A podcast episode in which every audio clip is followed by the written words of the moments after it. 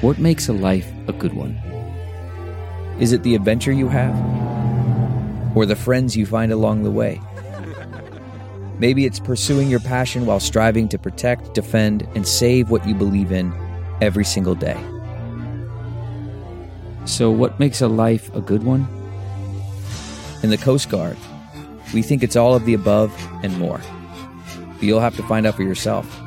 Visit gocoastguard.com to learn more. Hey, friends, thanks for joining our podcast. I want to tell you about something really new and exciting called patreon.com slash BP show. It's a great way to get uh, exclusive interviews with newsmakers, voicemails, personalized videos, political commentary, and early access to a special podcast called The Making of Bernie Sanders.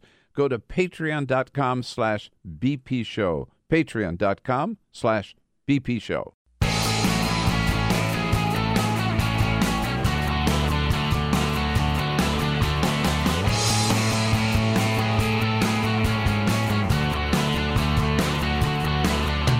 Giving you everything you need to fight the Trump administration. This is The Bill Press Show, live at youtube.com slash The Bill Press Show. And now it turns out there was yet another person at that big Russian meeting with Donald Trump Jr. Man number eight. the numbers keep growing, the plot thickens. Hey, what do you say, everybody? Great to see you on a Wednesday. Wednesday, July 19. Can you believe it? Summer just flying by. Uh, and uh, the uh, health care bill keeps flying by.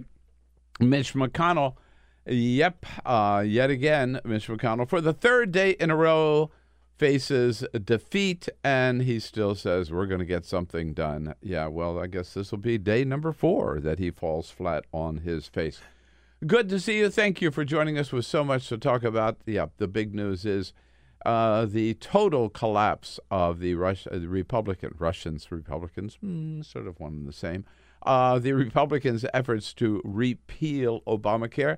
They've been promising it, a big campaign slogan for seven years, but of course they never thought, ah, what if we were to win? What the hell would we do? Uh, became pretty obvious that they have no plan, and now they have failed at every attempt to do so, uh, breaking their campaign promise, the whole thing collapsing, and Donald Trump inviting all the Republican senators to the White House for lunch today, I guess, so they can cry in their or whatever, uh, cry together uh, and lament what happened and point fingers at each other. We'll get into all of the news of the day with you. Look forward to it.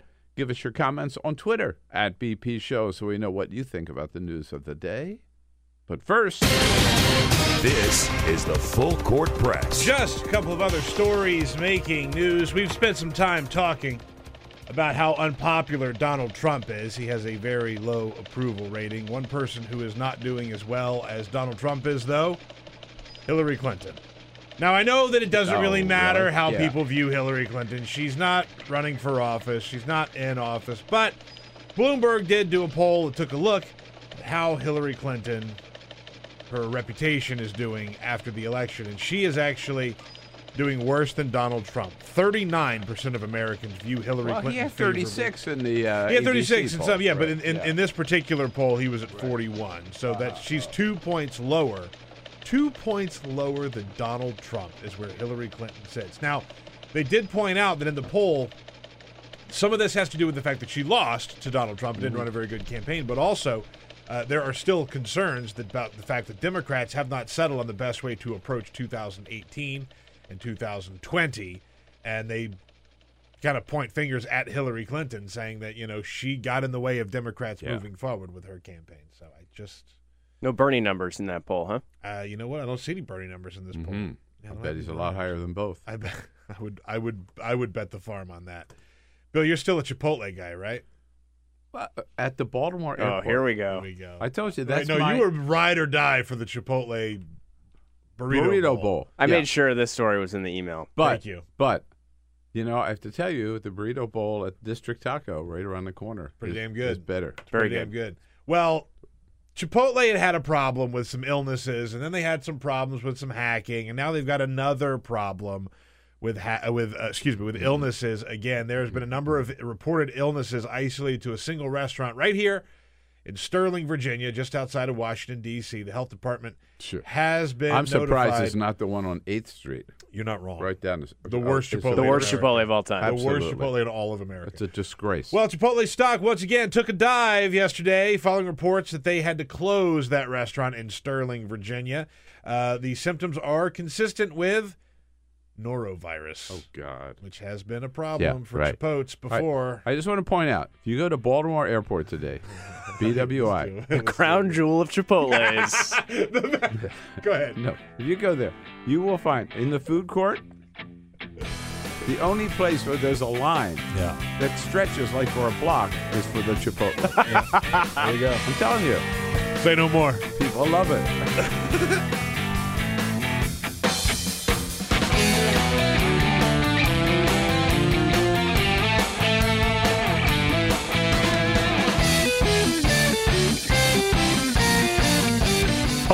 Radio, on TV, and online. This is The Bill Press Show. Hey, hello, hello. What do you say, everybody? Great to see you on a Wednesday. Wednesday, July 19. Here we go. The Bill Press Show with all the news of the day.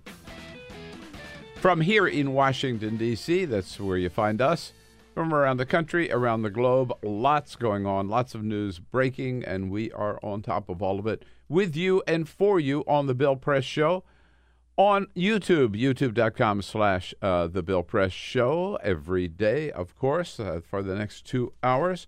Uh, that's all repeated on our podcast. The podcast uh, you can find, of course, at BillPressShow.com. Check in the podcast. Sign up for the podcast. Tell you, tell us what you think about the podcast. We're looking at you on Free Speech TV. How about it? Looking good out there in TV land and coast to coast, and also out in the greater Chicago area on WCPT. Good to be with you today, wherever you happen to be. Uh, again, we are coming to you live from our nation's capital with right now a little bit of breaking news this morning. We have to start This the show. is Yeah. a Bill Press Show breaking news Oh my update. god! I don't even know what we're doing. Uh, we had Neither do I. no, no, no. You know, we had a big um, um, medical crisis yesterday uh, with one United States senator recovering from surgery, John McCain, out Oh, in that's right. Arizona. They had to delay. Uh, just just learned that there is another medical crisis in the United States Senate. Uh, Senate. Uh, Republican leader Mitch McConnell is hospitalized this morning. He is in the hospital. Uh, he's been diagnosed with a low white vote count. Yeah, a low white vote count. His doctor says if his vote count doesn't improve, he may not survive. This is Oh, this is very serious this morning. I feel terrible for Mitch McConnell. uh, I do too. Yeah, right. That's what happens when you count on those low whi- those white votes. That's Yeah. it, man. That's you got it. Couldn't put them together. No, indeed. And by the way, that uh, thanks to uh, Andy Borowitz from the New Yorker for that little uh, that little breaking news. That white beef. Yeah, Uh, it was how. Okay, you know everybody's. Let's get personal here, right? everybody's got questions about what happened uh, over this healthcare debacle. Here's my question: How did Mitch McConnell get the reputation for being so smart? What is that based on? I mean, this is a guy who said, "Remember, our number one goal is to prevent Barack Obama from getting a second term." Yeah, how did that work out? And then after he got reelected, Mitch McConnell basically said, well, our number one goal is still to stop everything that he wants and block everything that he wants. I mean, it was just no, no, no, no, no. He never showed any moxie. He never showed any ideas, for sure. He never showed any initiative or strategy about how to move forward. If he had, they'd have a health care plan ready instead of just a campaign slogan for seven or eight years. So this week it has been a string of disasters, uh, and and let's let's remind you, this week, right? Wait, wait a minute, we're only in the third day of this week. I know. I right? know. So this week, th- three days, three colossal disasters on the part of Senate Republicans who control the Senate with 52 votes and control the House, of course, and the White House. Okay. So, day number one, uh, Mitch McConnell uh, says, okay, well, we're going to, we got this bill um, from the House, and we're going to. Uh, this is our new bill, and we're going to put it up, and we're going to get. And we just need 50 votes at least. We'd like to have 51 or 52. We need 50 because Mike Pence will break the tie. Uh, well, they couldn't get the votes for that. Failure number one. So then Mitch McConnell, that that bill, uh, reminding you, which the Congressional Budget Office said would deprive 22 million Americans of their health insurance uh, over the next 10 years. Couldn't get the votes for that because Republicans said, I'm not going to vote for that. Something that that's mean. In fact, President Trump, I hate to call him that, It President still Trump, stings. Donald Trump said, called it a mean bill. All right, that's failure number one. So then Mitch McConnell says, "All right, here's what we'll do: we'll redo this bill." Yeah, and and by the way, in the process, we'll make it even worse. Uh, and so they go forward. He goes forward with that, and then he says, "Okay, we're going to have a big vote on this. It's going to be so great, and uh, people are going to rally around it because we gave Ted Cruz everything he wants." Uh, and this is a vote, the second attempt to repeal and replace Obamacare. Uh, that failed spectacularly, went down. Uh, of course, as we talked yesterday, this is how fast this thing is changing.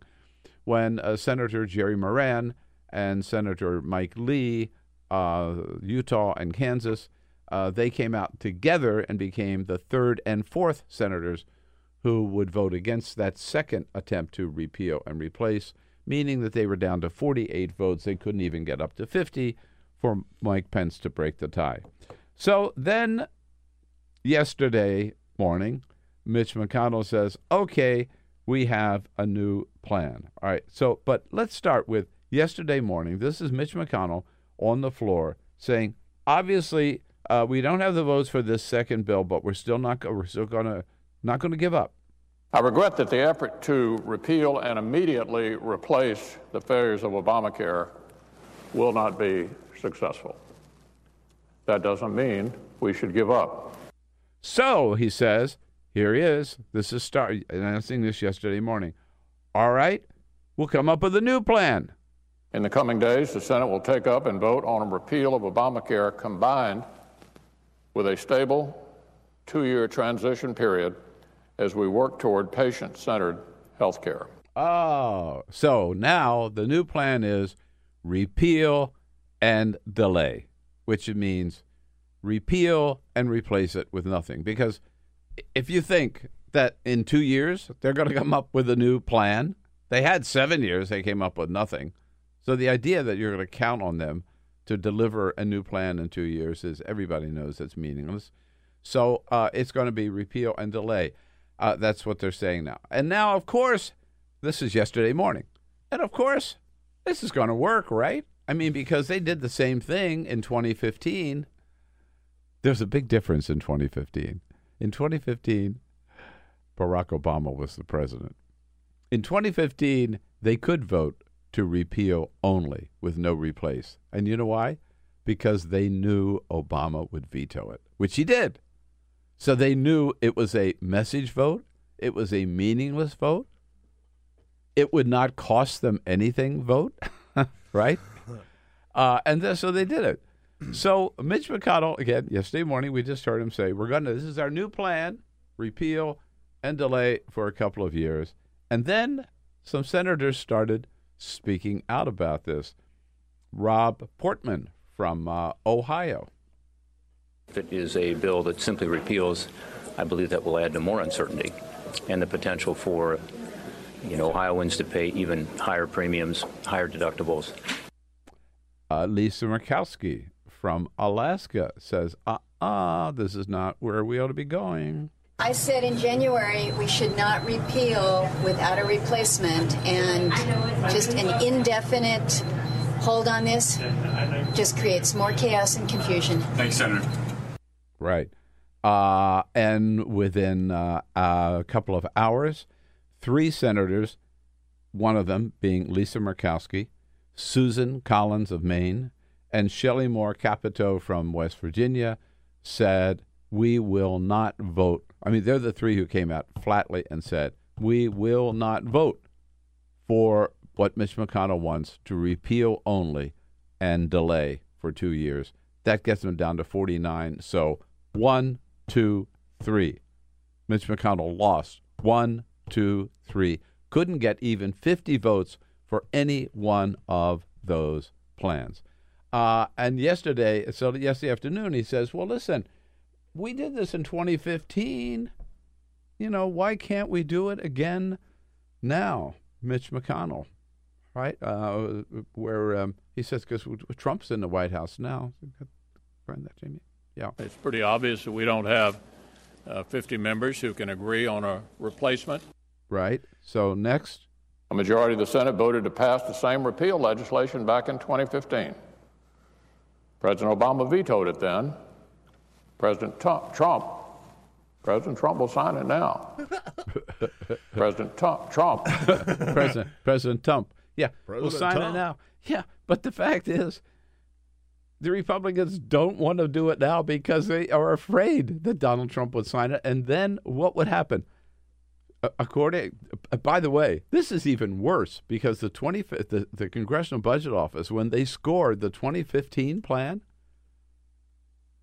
32 million Americans, 32 million Americans would have lost their health insurance within a decade So in a lot of ways, they really improved on in it. 2015. If if they pa- uh, Jesus. with the 2015 plan, right? T- um, well, put it this way. Again, this is the Congressional Budget Office scoring that that that that repeal and delay. Today, under Obamacare, and this is one of the problems with it, by the way, there's still 10% of Americans that don't have any health insurance whatsoever. So it doesn't cover everybody, only 90%. 10% don't have health insurance. Under this repeal and delay, according to the Congressional Budget Office, 21% of Americans would be out of, would have no health insurance whatsoever. so, I mean, not all Republicans are as dumb as Ted Cruz, right? Shelley Moore Capito, Lisa Murkowski, Rob Portman hasn't come out yet, but he would have been a, he would have been a no vote. Susan Collins, they recognize that to repeal with no replacement means you repeal the closest thing we've come to universal health care. You, you, you, 32 million Americans will lose their health insurance. Who are they going to blame? Not the Democrats. Blame the Republicans who voted for it. 15 million people will lose their coverage under Medicaid. One out of every five people today, Americans today, is on Medicaid. It's colossal. Over 70 million Americans on Medicaid. And, the, and Repo- this plan would take fif- 15 million of them and cut them from the Medicaid, and those on Medicaid would have would be capped and be, there'd be lower benefits. So this is what Mitch McConnell is expecting the Republicans to vote for, with again nothing to replace it. And the Republicans are just are, are, are rightfully enough of them are just saying no way, no how. So what's Donald Trump say? He says again, let's just let. He said it yesterday. So now let's just go on and let Obamacare collapse on its own. We'll just let Obamacare fail. Uh, we're not going to own it. I'm not going to own it. I can tell you the Republicans are not going to own it. We'll let Obamacare fail, and then the Democrats are going to come to us and they're going to say, How do we fix it? How do we fix it? The guy, he doesn't have a clue. Does not have a clue. First of all, Obamacare is not failing. Obamacare will not fail if they just let the thing work. Uh, and uh, and and and thirdly, Democrats are not going to come to to to to Donald Trump and say, "Oh, please, let's go back to your plan to repeal Obamacare." No, no way. Can, can I read a throwback tweet here from Donald Trump? Oh, I Because love you know, with tweets. with Donald Trump, there's a tweet for everything, right? Of course, when he of says something, there's a tweet for Yeah. everything. So, back from the 8th of November, 2013, leadership. Whatever happens, you're responsible. if it doesn't happen, you're responsible. That cor- that tweet is right and correct. Mm-hmm. That is how it works. When you're in government and you're in power and you're Yeah. leading the country, Yeah. you have to deal with the consequences. And it really is remarkable that we are here at this time in history that we have seen the Republicans completely screw this up to the point where they are throwing their hands up and saying, "We give up." I mean, that's essentially what Trump says. Yeah. We're giving up. We're done. We're just going to stick with Obamacare and let it fail, which who knows if it's going to fail or not, Eh. or what's going to happen with it. But like they're throwing their hands up. They have no idea what to do. No. And by the way, uh, that that Donald Trump tweet. The fact is that Trump has been all over the place on health care. He doesn't doesn't know anything about it. But remember, he has gone from when he was a candidate saying, "We're going to have the best plan. You are going to have the best health insurance ever. Every American is going to be covered, and you're going to have the quality insurance plans that you can afford." In fact, and now to, to, going from there to now just wanting to repeal Obamacare and replace it with nothing. I mean, two extremes. All right. Uh, thanks to NBC News for putting putting together a little uh, a little historical montage of Donald Trump all over the place on health care. You're going to have such great health care at a tiny fraction of the cost, Oh. and it's going to be so easy.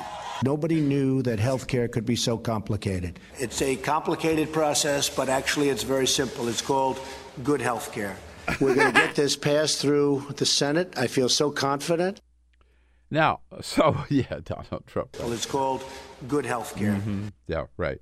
Uh, Dumbest yeah, president of all time. Dumbest president of all time. Has no idea what healthcare is or how it works. Right. And so he's invited all the Republican senators. Uh, but so I think the classic is that um, two nights ago he had invited all the Republican senators for dinner. Uh, well, maybe not all of them. Uh, in fact, particularly two of them were not invited, and a few others maybe said they wouldn't go. So they have this big dinner down at the White House with all these Republicans and and, and Donald Trump in the Blue Room. Uh, and um, according to reports from the senators who were there, Donald Trump. This is this is to plan how they're going to win the healthcare battle. All Donald Trump talked about was Paris. What a great time he had in Paris. It was so beautiful. They had a big parade. He loves parades. He was talking about all the tanks that were in the parade and all that kind of stuff. Uh, meanwhile, Jerry Moran and Mike Lee, two senators who were either not invited or did not attend, they're up at the Capitol writing a statement saying that they cannot support the repeal and replace legislation. That they're the one who dropped the dropped the hammer on Mitch McConnell and Donald Trump. And Donald Trump and Mitch McConnell down at the White House knew absolutely nothing about it. Not only that, the president's legislative aides, whose job is to touch base with these senators every single day, several times a day, they were steering the legislation to the Senate. Mike Pence, who had been up there several days in a row talking to senators, nobody, none of them had any idea what Mike Lee and uh, Jerry Moran were up to. And so they leave the White House feeling all good about how much success they're going to have the next day. And then they get the message that two senators had dropped the bomb. Just a punch in the gut. Yeah, yeah. But it just shows how totally out of, you know, out of touch they are. So then the question is, where do they go now? Well, you know, Chuck Schumer has been saying, the Democratic leader has been saying this for a long time. So is Joe Manchin. Uh, so has Angus King up from uh, up from Maine. All the Democrats, every Democrat that we've talked to, Dick Durbin from Illinois, have said, "Look, you got some problems with the with Obamacare. So do we. Uh, so do we. From the beginning, we've had a lot of problems with Obamacare. All right, let's sit down and work out those out, figure out what they are, and then let's go to work on them together. Chuck Schumer uh, saying that again last night. Time to start over. It's time to move on. It's time to start over. Uh, and he says, you know, we can do something that uh, the American people would like to see for a change. We can work together to lower premiums. We can work together to stabilize the markets. We can work together to improve the quality of health care. Even uh, the Senator Jerry Moran from Kansas, conservative Republican, uh, when asked what he thought should happen next, uh, he basically agrees with Schumer. The Affordable Care Act, uh, it's got its failures and problems, uh, and we need to figure out how to um, uh, alter it in a way that uh, resolves those problems and still takes care of people with pre-existing conditions. This this is what's going to be so interesting about the coming elections in 2018 because Republicans have spent the last several election cycles um, running on we're gonna we're gonna fix Obamacare, we're gonna get rid of it, we're gonna replace it with a better plan, we're gonna get you taken care of. Obamacare is bad, and we've we've now reached the point where we see That they didn't have a plan this whole time. They never had a plan. They They, a- have no idea what they're doing. They had a campaign slogan. They had a campaign slogan. They had a campaign slogan. Yeah. And so now I think we're going to see Democrats find their voice on health care and say Obamacare was a step in the right direction. Um, it got us out of a lot of problems, but it also didn't fix all the problems. And here's how we're going to fix the rest of them. And you know what? Democrats have proven that they can get it done. And while Obamacare isn't perfect, has helped out a lot of people. Yes. A lot of people. Yeah. So they can Well- stand on that. They have that leg to stand on where Republicans have absolutely nothing. We, they can say Nothing. They can say we have expanded Medicaid by 15 million people, so that to the point of one out of five uh, people in this. co- Think about that. One out of every five people you pass on the street is on Medicaid. I, that's the biggest healthcare program in the country. They can say that 23 million Americans now have health care for themselves and their families for the first time ever because of Obamacare. They can say because of Obamacare, insurance companies can no, long, no longer drop you because of pre-existing conditions. Uh, insurance companies can no longer drop you because you happen to get sicker than they thought you were going to, and you've uh, cost them a little more money, maybe a lot more than they planned on. They can no longer drop you because of that. Lifetime caps. They can no longer uh, kick kids off of their parents' health care plans when they turn 18 or whatever. Now kids can stay on until they're 26, right? And because of Obamacare, a lot of procedures, preventive procedures, from mammograms to colonoscopies to just annual checkups, are covered without deductibles under Obamacare. So they can point to all those good things about Obamacare, and then they can look and say, you know what? Yeah, but prescription drugs are still out of control. So we got to do something about that. Uh, but you know, we're still at the mercy of these insurance companies. So let's offer a public plan option or Medicare for everybody option, right? Uh, they can say, look, some of these insurance companies are taking advantage of being maybe the only one or two companies in the state, in a particular state, and raising their premiums, jacking up their premiums beyond where they should be allowed to for just uh, normal business practices. Let's take care of that. In other words, identify those problems, fix it, fix it, mend it, don't end it. That's where we ought to be going. That's what the American people want, and this is this is the opportunity to do so. Uh, a couple of other items in the news here. By the way, great lineup today. Uh, David Daley's going to join us next. Uh, he has uh, he's been a frequent guest on the show. Uh, has a great book out called Rat Effed. I love books we can't we can't actually pronounce on uh, on television. We'll get into all the politics of the moment with him, including the debacle on healthcare. And a little bit later, Randy Bryce is the man. He's the man in he's an iron worker. He is taking on Paul Ryan out in Wisconsin's first congressional district. A real hero of ours uh, of ours is going to be in. And then remember Jason Kander, he's the guy out in Missouri who almost beat Roy Blunt. Jason Kander working now on voting rights uh, nationwide, and he's going to be in as well. So we're going to have some good opportunities uh, today. Three outstanding guests. A couple of other items in the news. Yes, it's revealed that um, there was a person number eight at that meeting with Donald Trump Jr. on Trump Tower on June 9, 2016.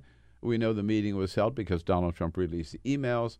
The meeting was held for the express purpose of a representative of the Kremlin coming in to provide dirt on Hillary Clinton. We know she was there.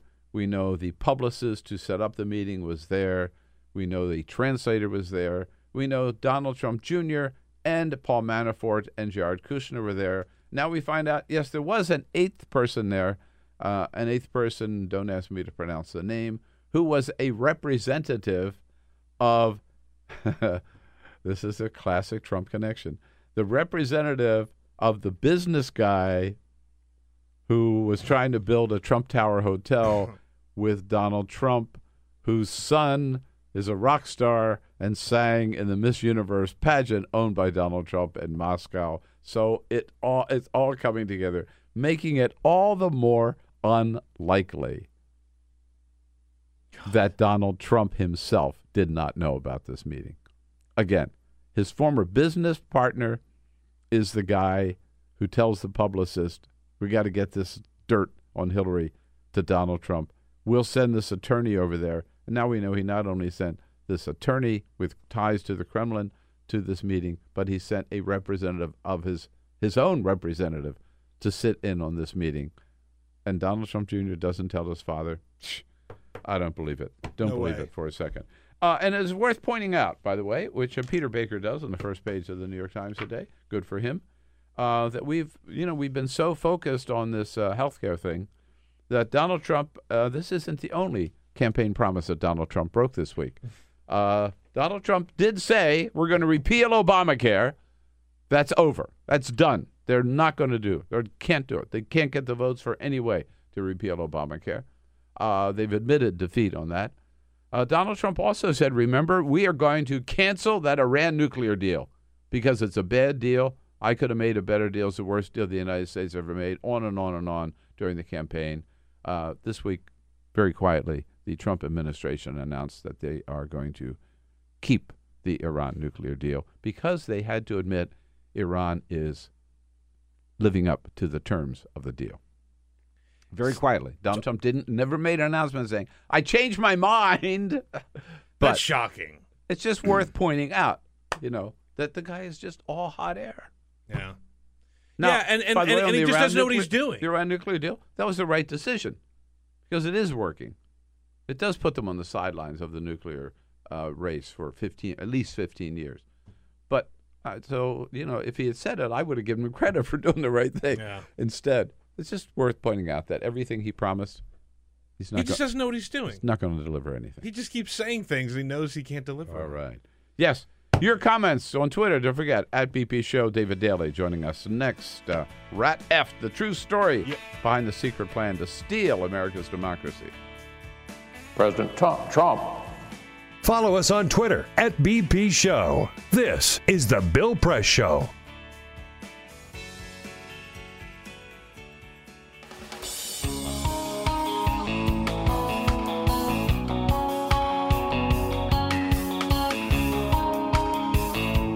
Same great show, new great channel. Stream live video at youtube.com slash The Bill Press Show.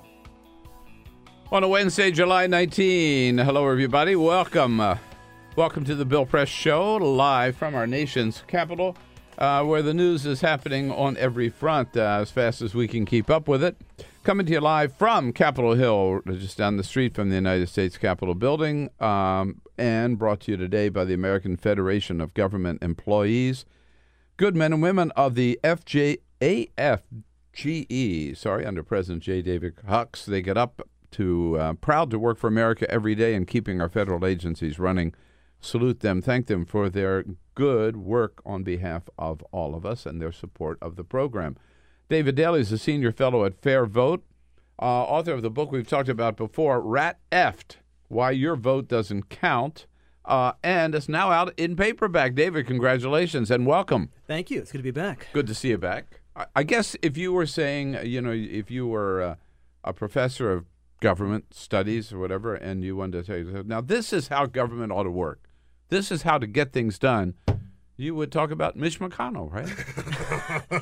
Leader McConnell. It just Yeah. it just gets better and better. He knows Leader how Trump. That's actually his Twitter handle. It's Leader McConnell. Oh my God. Think and about yet he talk, talk about a contradiction in terms, an oxymoron, right? Votes. I mean, it really, it, it should Yeah, be. it 50, 50, can't get to Yeah, right, 50. right, right. It should be stated again that Mitch McConnell has a long history of being like one of these Machiavellian politicians who can see around corners and this knows is what he's doing. This is supposed to be what he's good at. yeah, yeah. No, no, no. I know he's got this reputation. It is all phony, and I think it's because he was always in the minority, so he never had to deliver. So he could be, you know, the complainer, the whiner, and everybody thought, "Oh man, this guy really knows what he's doing." Obviously, he doesn't, right? Yeah. When I was in Louisville f- for five years, um, living in K- Kentucky, and you would often see Mitch at the Kroger, just kind of going up and down the aisle, and people just steered out of his way. Nobody wanted to go near him. Um, clearly his own caucus perhaps I- I- is also steering a little bit clear of him. I came this here to get a box of cornflakes, and you got in my way, and I will crush you. Stay out of my way at the Kroger. So rat effed why your vote doesn't count. Why that you know for those of us Yes. who uh, haven't talked to you in, in a while now again out in uh, paperback. We'll have a link up on our website. Why doesn't people's vote count? Well, because we are a closely divided 50 50 country in so many ways, and yet the Republican Party has got complete control of power in Washington and also in the states. 69 of 99 state uh, legislative chambers, uh, uh, 35 governors, complete control of the governor and the state legislature in 25 of the 50 states.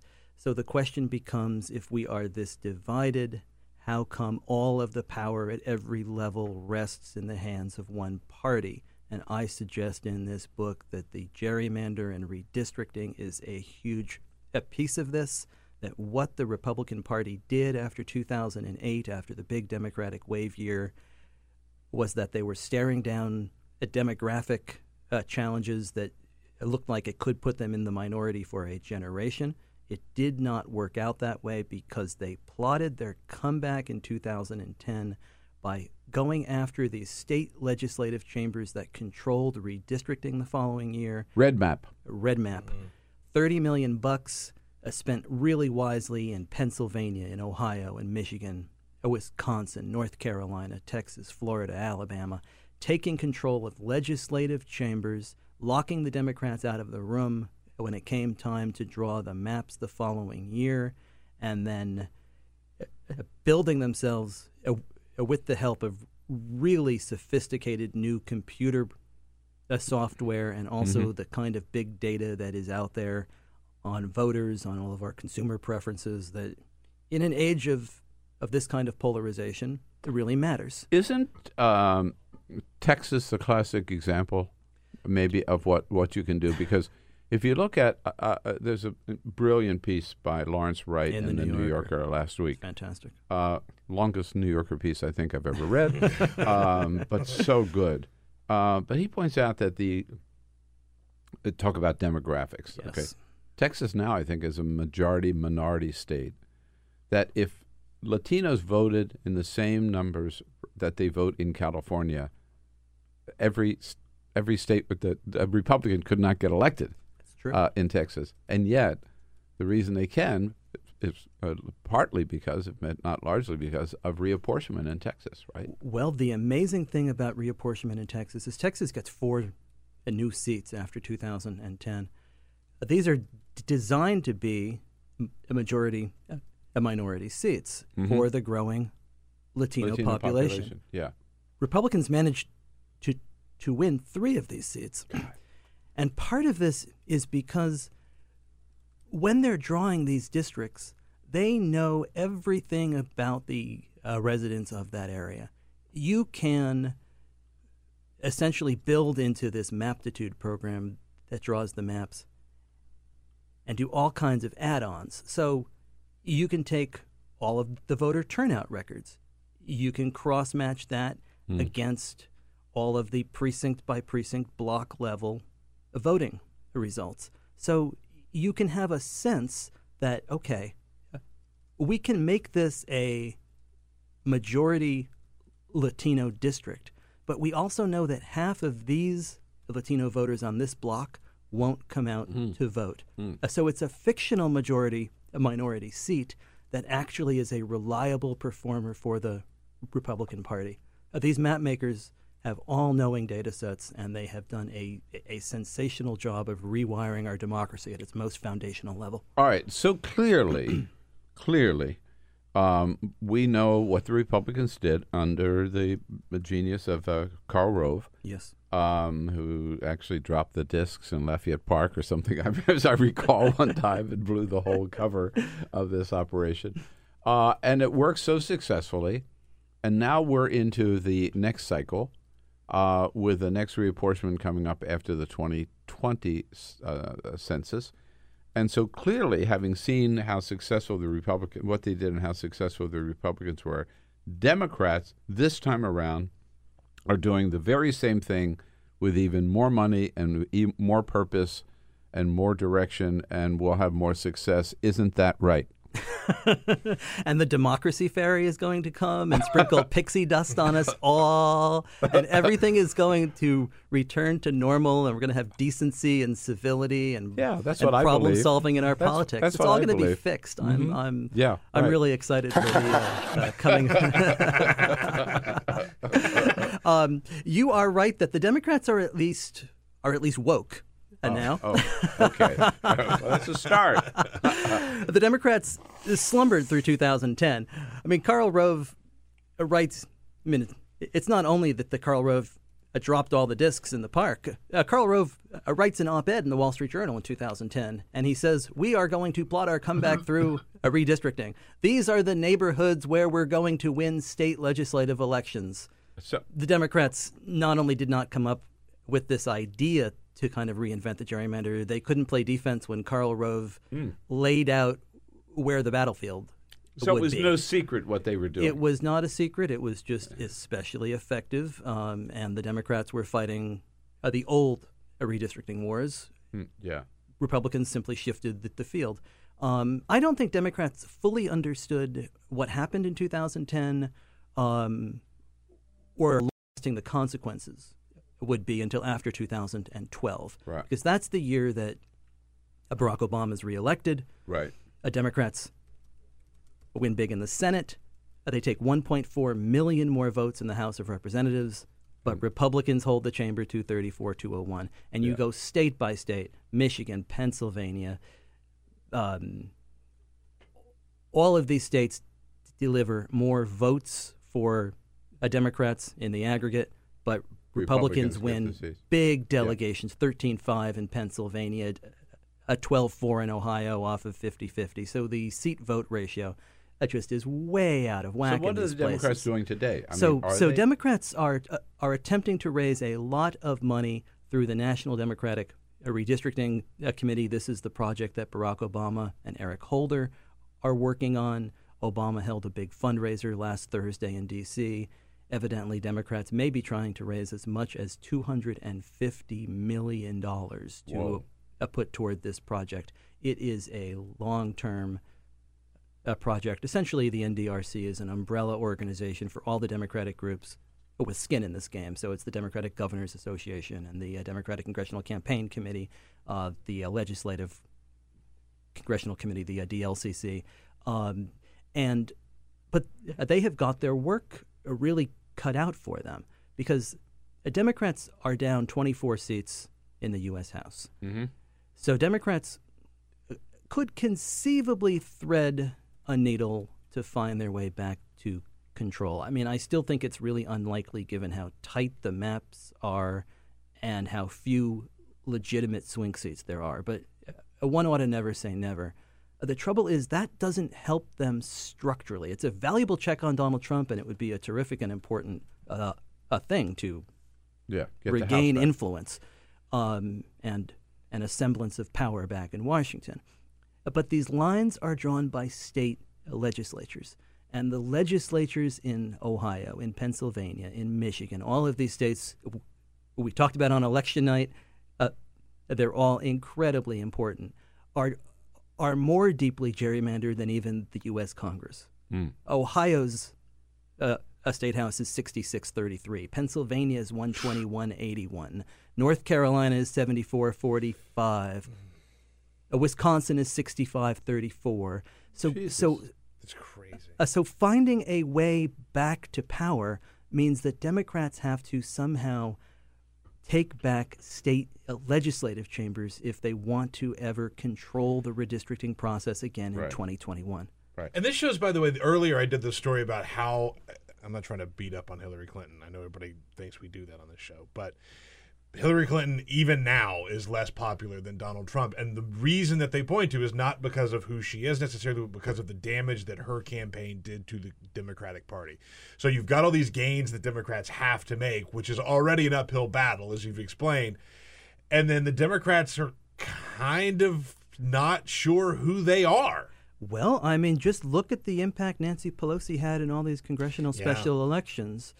All you, all that the Republicans had to do was remind their base that a San Francisco liberal would become Speaker of the House if if if Jon Ossoff um, or Quist or any of these Yeah. of or any of these folks uh, uh, won. I mean, even in this political climate in which the Democrats seem to have the wind at their backs, that was a brutally effective campaign ad, um, and it's what it's what Democrats will be running into in in 2018. Uh, the the right. trouble is that uh, their brand in all of these places is in some ways just as toxic, and there are so few swing seats. Democrats have not flipped a single seat blue in any of these states I keep mentioning on these maps this decade. So Ohio, Michigan, Pennsylvania, North Carolina, Wisconsin. The only seat that's turned in Virginia this decade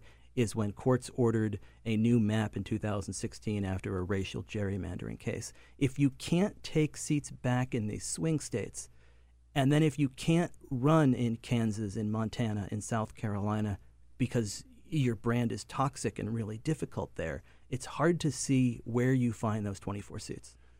I forget the exact number, but isn't it isn't it true? However, when when Ossoff lost, um, Charlie Cook from uh, the Cook Report, uh, who's the smartest political analyst that I know, uh, pointed out that there are X number of seats that are a lot more favorable for Democrats than the Ossoff district was in Georgia.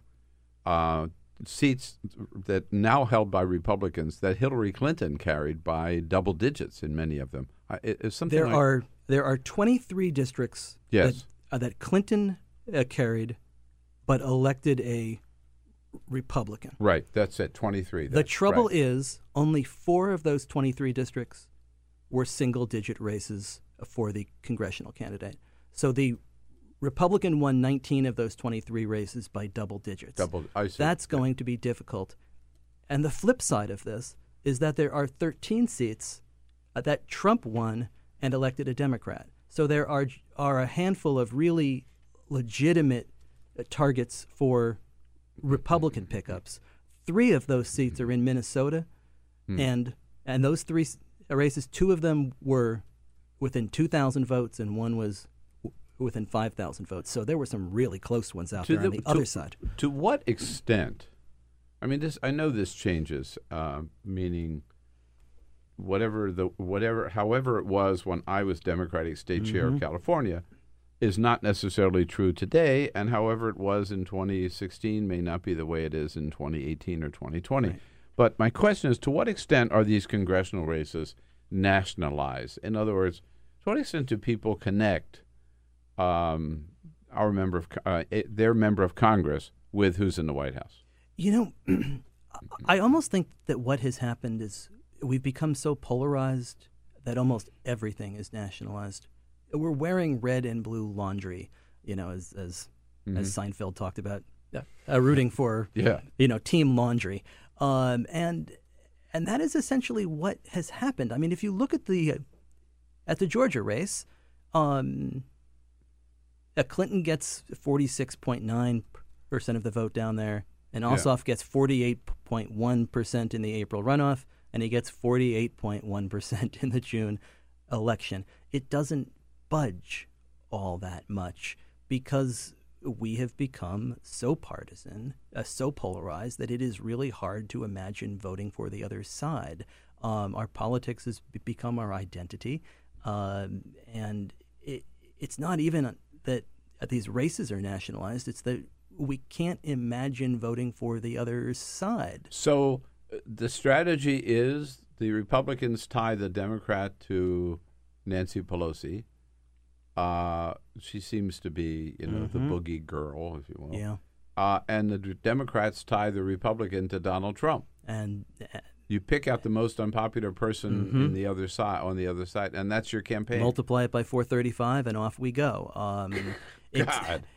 uh, uh, 30 million bucks in each of these districts and uh, a Yeah. whole lot of negative ads um, uh, but i mean imagine if the democrats had spent that 30 million dollars in in georgia's sixth that was essentially lit on fire there Yeah. um, and actually taken it and invested it in state races, in building an infrastructure. Uh, there's a really important race this year in Virginia. Uh, Virginia's assembly is up uh, this year, and it is a deeply gerrymandered state. Um, and if if Ed Gillespie, who was one of the architects of this gerrymandering scheme, Mhm. is elected governor of, of Virginia this fall, Republicans would have their 26th trifecta. Uh, Gillespie would be governor in 2021, heading into a redistricting. Um, and this is largely a blue state. 7 of Mhm. the last 10 governors of of Virginia have been Democrats. It's gone blue in the presidential cycle the last three times, uh, two Democratic U.S. senators. And yet, the state legislature and also Congress tips deep a red. Right. These are the kinds of fights that are worth taking on and that have to be done. Uh, Virginia is a very meaningful election this year, and these governor's races next year in Michigan, Wisconsin, Pennsylvania, Ohio, and Florida are all governors of deeply gerrymandered states where the governor has a seat at the table for a redistricting because they have veto power in those states over bad maps. That is not going to get you back to uh, perfectly fair maps, but per- perhaps it gets you a Pennsylvania that has a couple of swing seats. Perhaps Yeah. it gets you an 11 7 map instead of a 13 5 map. Um, if Democrats were to focus on these governor's races, they could at least potentially stop the bleeding, save themselves another decade like the one that they've just had, and begin the long process of doing the repair work that they have to do to rebuild state infrastructure in all of these places. Okay, now, um, oh boy, there's so much on this. Uh, let me just start here. I, I hate to rain on your parade, okay, but and I don't have the numbers right in the top of my head, but I, I picked up a copy of my last, late, latest book, Buyer's Remorse. Yes. I could give you the numbers. That in 2009, when Barack Obama took over, Democrats controlled the House Mhm. by a pretty good, a pretty good margin. Yes. They controlled the Senate by a decent margin. We had the White House. We had the majority of governorships, and there were 950 more Democratic Yes. legislators than there are today. Obviously, this happened. That all those so now it's just the flip. Republicans control the House and the Senate and the White House and the you, as you mentioned, 35 out of 50 governorships, 25 trifectas. We've lost 950 so legislative seats. So this happened under Barack Obama's watch. If he didn't give a damn about this happening and didn't do anything to stop it when he was president, why are we putting all our hopes in him right now with Eric uh, Holder to fix this problem? He's not going to do. I'm going to tell you right now, he is not going to do it. I agree with you. Um, I, I. Now there you go. Everybody's going to accuse me of being anti-Obama. No, no. I'm um, pro getting the Democratic majority back. But I don't count on Obama to I do it. I think that the Democratic Party of of Barack Obama bears an awful lot of blame for falling asleep at the switch in 2010 and not understanding what was going on. I think that Obama still, in many ways, misses the point of this. If you go back and look at his exit interviews in his in his farewell address, he talks about redistricting kind of in a bloodless way. He still doesn't fundamentally understand that this was a strategy and a power play. Uh, Democrats around Obama, and I talked to a lot of them in the new epilogue of the book, uh, they still see 2010 as just just uh, sort of a perfect wave that lined up against them a bad midterm in a redistricting year. It was not a perfect wave. It was a perfect strategy that was executed brilliantly while they fell asleep and did not realize that it was going to have a decade or more of consequences. They're not prepared to fight it. Democrats love to go after the White House, they like to go top down. This has got to be a bottom up fix. It's not enough to, to focus on these 24 House seats. The party has to be Yeah, rebuilt in the states. Yeah. And they're taking on the wrong fight. $250 million that all goes towards consultants and everything else is not going to do it. So, have you talked to Tom Perez, the new chair. I mean, does the DNC have this as their priority? Um, I, I, mean, I, I I have some sense that they're aware of this. I mean, have they met with you? Have you met with them? I have not met with Jesus, Tom why not? um, I think that they I mean, have. Why don't they hire you? Lay out the game plan, right? Um, I, I don't know. I do bring bagels and coffee. There's that. Um, I'll write you a letter of recommendation yeah, that alone. exactly. Right. Uh, uh, they are welcome to uh, buy a copy of Radeft. It is. It is on. It is on. On bookstores everywhere for sixteen ninety five. I think if they've got two hundred fifty million bucks, they could, Yeah, uh, they could. you know, buy Yeah. themselves a dozen copies and and study up and understand what they They are to- up against. Yeah, they had to buy a copy and send a copy to every member of the DNC and Yeah. say, "This is what we ought to be doing. This is the this game is our, plan. This is our. Um, yeah, and this is what you're up against. I don't think you can plan an effective strategy unless you know what the other side has done. Um, and uh, this has got to be what Republicans did in 2010 was they convinced uh, their donors that down ballot was the way to go. They convinced their rich folks and they and they made them believe that investing $100,000 into a Pennsylvania state legislative seat was more important than going after a White House seat or a Senate seat. All They made it sexy. David Daley, thank you so much for coming in. Thanks. pleasure. And uh, Thank the you. paperback is out now. Rat F. You got to read it. And I'll tell you where we're going to start. We're going to start turning things around by getting rid of Paul Ryan. And if you stay tuned, you're going to meet the man who's going to do it. Iron worker Randy This Bryce coming up is next. the Bill Press Show.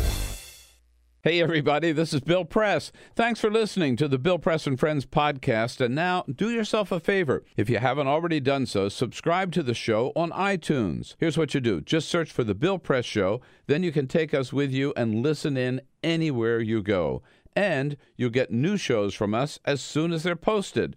And one more thing if you really enjoy Bill Press and Friends, please help us grow by telling a friend, writing a review, and giving us a rating on iTunes. It's so great to have you on board. Many thanks.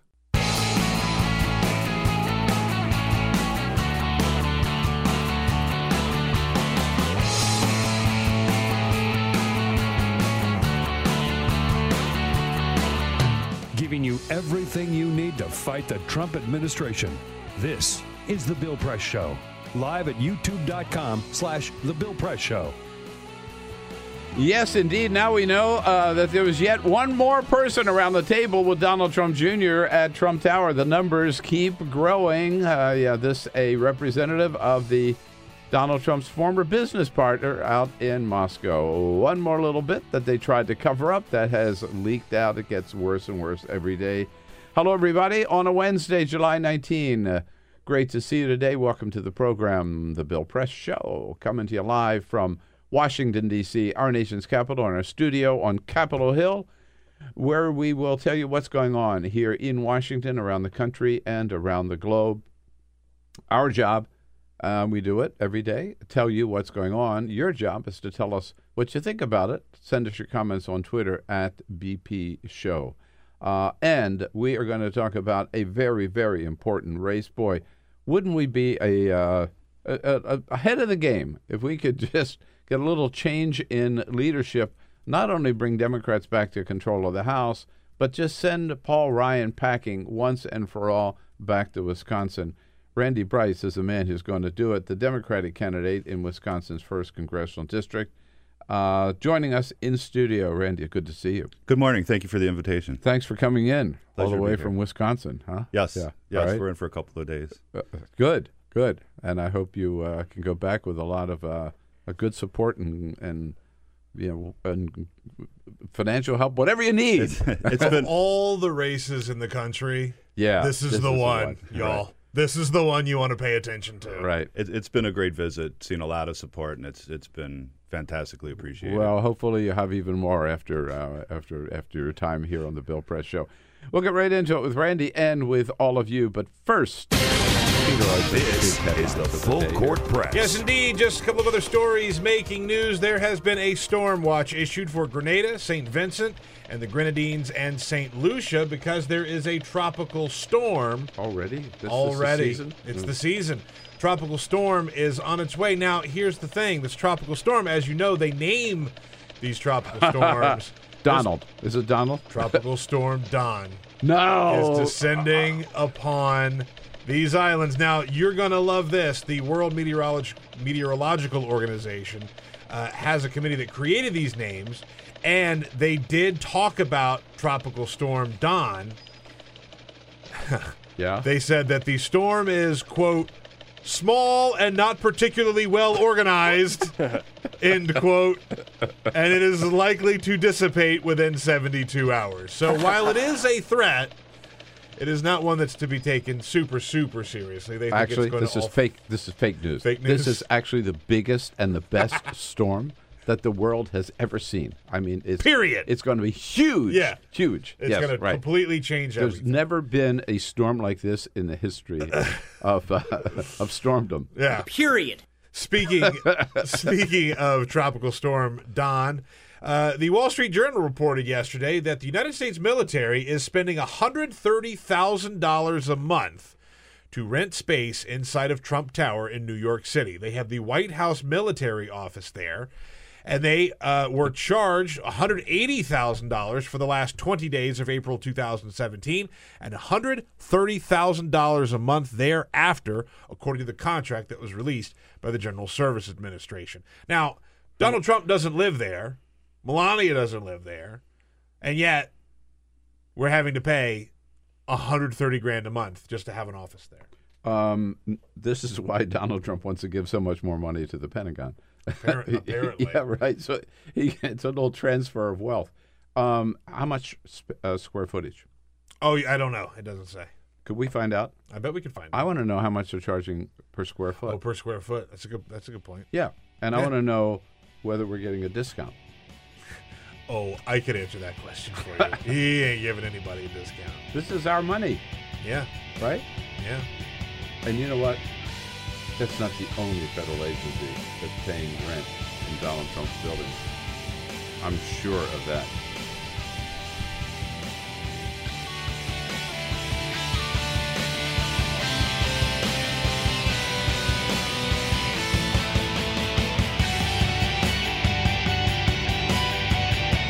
On your radio, on TV, and online. This is the Bill Press Show. Yes, indeed, folks. We have a another medical emergency here in Washington D.C. Don't know whether you've heard the news yet or not, uh, but um, Republican leader Mitch McConnell is uh, hospitalized this morning. Yes, the news just broke this morning. He's in the hospital. He's been diagnosed with a low white vote count. Uh, yeah, very serious. And uh, his doctors say that uh, unless Mitch McConnell can improve his white vote count, he may not survive. Certainly. The repeal of Obamacare will not survive, has not survived, went down in flames yesterday. Hello, great to see you today. Thank you for joining us. The Bill Press Show, coast to coast. We're coming to you on YouTube, youtube.com slash The Bill Press Show, on Free Speech TV. Uh, check it out. And uh, on uh, WCPT out in the greater Chicago area. Uh, with a little bit of news, uh, this is not the only time they're going to be able to see us today. In fact, I'll be on uh, CNN from New York later this afternoon. I'll let you know about that on Twitter. And tonight, doing a special program at the Democratic National Committee with the vice chair of the DNC, Keith Ellison, our good friend congressman from Minnesota. And uh, Keith Ellison and I will be interviewing uh, Congresswoman Cheri Bustos. Friend of ours. friend of ours from uh, Illinois. Yeah. So it's going to be a, a great program. Uh, Tell us more about it. It's going to be streamed out live. You'll be able to see it on Facebook, and we'll have all the links out there. If you want to go to live, This is a program they do like once a week or Yeah. once Every a week? Wednesday at 8. every Wednesday at 8. Live.democrats.org. Mark it down. Live.democrats.org. It's going to start at 8 o'clock Eastern Time tonight. Uh, and if you can't get to that website, uh, they're going to have it out on Facebook, and we'll share it from our Facebook page and all that. So uh, make sure you're checking it out. Keith Ellison, Bill Press, Cheri Bustos. Sounds like trouble to me. Uh, and there is trouble for Paul Ryan out in Wisconsin. A strong challenge uh, from iron worker Randy Bryce, uh, who joins us uh, in studio. Randy, it's great to see you. Good morning. Great to be here. I got to tell you, first of all, uh, I don't really know. I am um, almost an honorary iron worker. Nice. Yeah, I mean, I've known uh, several of your uh, Eric Dean, your president, uh, current president, is a good friend. Great man. Um, Joe Hunt was president before. Walter Wise, who was president Nice. before, uh, and my one of my best friends in the entire world for a long time was uh, Jake West. Nice. Uh, Jake West and I uh, used to hang out together in California and here, and uh, I miss him. And uh, so, anyhow, I have a great affection for the ironwork and the, and the work that you do. I mean, Thank you. uh, you guys, you top off all these right, all these great buildings. You It's know? it's uh, the best. It's called the best part-time job in the world. and and I mean the, the one of the best parts of the job is, are the views. I used to, I mean, just race to the top of the building where I'm working at to see the sunrise. Um, and, and I can't imagine doing anything else except for trading places with Paul Ryan, so he can see these views. yeah, right. That's nice of you. that'd, be- that'd be a good thing to do. But I mean, seriously, th- th- are you? Um, I mean, what are the safety features, you know, to protect you and your coworkers? Because Well, uh, there's a lot you see these pl- pictures of you guys right at Right. the top. Of these like that, the new um, World Trade Center building, you know, Right. that- the, it's the Freedom. Tower. Freedom It's- Tower, yeah. Right. It's um well the thing is is that it hasn't always been like this. And the first Iron Workers Union started when a group of guys that that did this work um, got together and I mean there was a high mortality rate. There still is. It's considered one of the top 10 most dangerous jobs in the country. Um, but a group of guys got together to pool their money in order to provide a decent burial for for a, a brother Mm. that died on the job. Um, and since then, we've we've learned that by sticking together, we can say, look, we're not going to. This work isn't going to get done unless you provide certain safety um, specifications so that we can get home safe. Right. And so, so that's the origins of the Ironworkers Union. It's still dangerous, um, but it is a heck of a lot safer than it than it was back in the day. You know, we've been around over like our union's been over um, 115 years. We've been around. But, but pe- it's- it's- that's an important story because people don't recognize so many things that we take for granted today. You know, safe, uh, the safe, a safe workplace, right? Right. Again, there's still a lot of dangers in your your profession and a lot of others, but safety at the workplace, the health care, the whole vacation benefits, you Right. know, uh, across the board, uh, th- they were not just corporations didn't just provide that willingly, generously, right? Because it was in their best interest. They they they had they, they were th- there was a battle exactly on every one of those that they had to give up on. It was a battle because working men and women got together and formed a union and said, "This is what we need and what we deserve." Exactly. And um, today we have it's a great partnership with the contractors that have been hiring us for over 100 years. We we work together. We sit down. Our apprenticeship um, board is con- it consists of five union representatives, five contracting representatives, and and an employee from the state. And we sit down together, and the contractors tell us what kind of jobs they're going to be bidding on in the upcoming years, and we we provide training accordingly so that that our uh, membership's ready to to make a lot of money for the contract. Yeah, I haven't seen that uh, in the, not that uh, my- the- my experience is that vast. I haven't seen that in many other unions, but I have been part of those meetings uh, through the, with the ironworkers, and I was Mhm. always impressed that here here had the union guys and the and the and the contractors sitting down together, saying, "Okay, here's where we think we're going. Here's what we need. Here's Right. what we can provide," and uh, and then uh, the workers at the same time saying, "Here's what we need from our Right. side." Everybody wins. All right. Everybody wins. All right. So let's talk about congressional. uh, Okay. I mean, look, th- seriously, there'd be no, you could not do any more greater public service to this nation, I think, other than getting rid of Donald Trump and getting rid of Paul Ryan. I mean, Right. how is he considered in his district? Do people realize what a what an ineffective, weak leader he is? That's that's why um, one of the reasons why I'm I jumped in is his his uh, ratings are just plummeting, and not only that, I mean this this healthcare he's trying to take away people's ability to see a doctor, um, and reward the richest people in the country as a result. Um, people are upset, and they're they're so upset that uh, Speaker Ryan is now admit he said he's not going to have any more public town halls. He doesn't want to meet with us. Um, he hasn't been in the district having a public town hall in over 600 days, and uh, we had to have invite Congressman Mark Pocan to come into the district from the neighboring um, second district to tell us what's going on, how this is going to affect us, and, and what's going on in Washington because people don't know. Yeah. You talk about a contrast between Mark Pocan, a great progressive, great friend of the program's been in many, many times, uh, out there fighting every day on behalf of working working class Americans, right? Right, right. Yeah, and Paul Ryan, man. who doesn't have a clue. Right. And he's, you know, he's Speaker of the House, but he's not working on behalf of working people's houses. He's not speaking out for the people that, the vast majority of people that live in the district. Right. So uh, where's it? Where's the race right now? Is there is there a Democratic primary or? or There is a primary. okay. So um, a woman, a school board member in Janesville, has also gotten into the race. well, God bless her, but we're with you. Okay. I mean, so I, I, I, you know, that, that just no, no, no doubt about it. No, that's a, that's a no brainer for me as far as I'm concerned. Uh, your Twitter handle, I have to ask you, is Iron Stache. Yes, sir. yes. Pretty good looking stash. Yeah, right. For those of you who can't see, it's too bad here. But Um, yeah, it it was it actually came about. Um, I got onto Twitter coming to DC and at, at one of the National Building Trades Legislative conferences, and um, was talking with one of the guys that does the social media for them, and he said you should get on Twitter. So I was I had been on Facebook, but Yeah, pretty new right. to Twitter a few years back. So I was like, I'll, I'll give it a shot, and I was just tossing around names and Yeah. just came up with that. And uh, when we were talking about running for Congress, there was discussion as to whether or not to come up with like a Randy for Congress or something like that. But it was it was determined. We decided that no, we'll just keep Iron Stashes because I'm running as me. I'm not, you know, I'm, I'm not claiming to be something else other than a working guy who, you know, an iron worker, proud of what he does. And so it, it stuck and it's kind of taken off. Yeah, I I, have to say- I like it. I think I can see the bumper sticker, man. Iron Stache. I'd stay with it, man. Well, somebody somebody even uh, There are a lot of suggested- Randys. There's only one Iron Right. Stash. Th- Somebody suggested I use that on the ballot. Oh, but I think that's a little that's going a little too far. That might be too much. Right, right.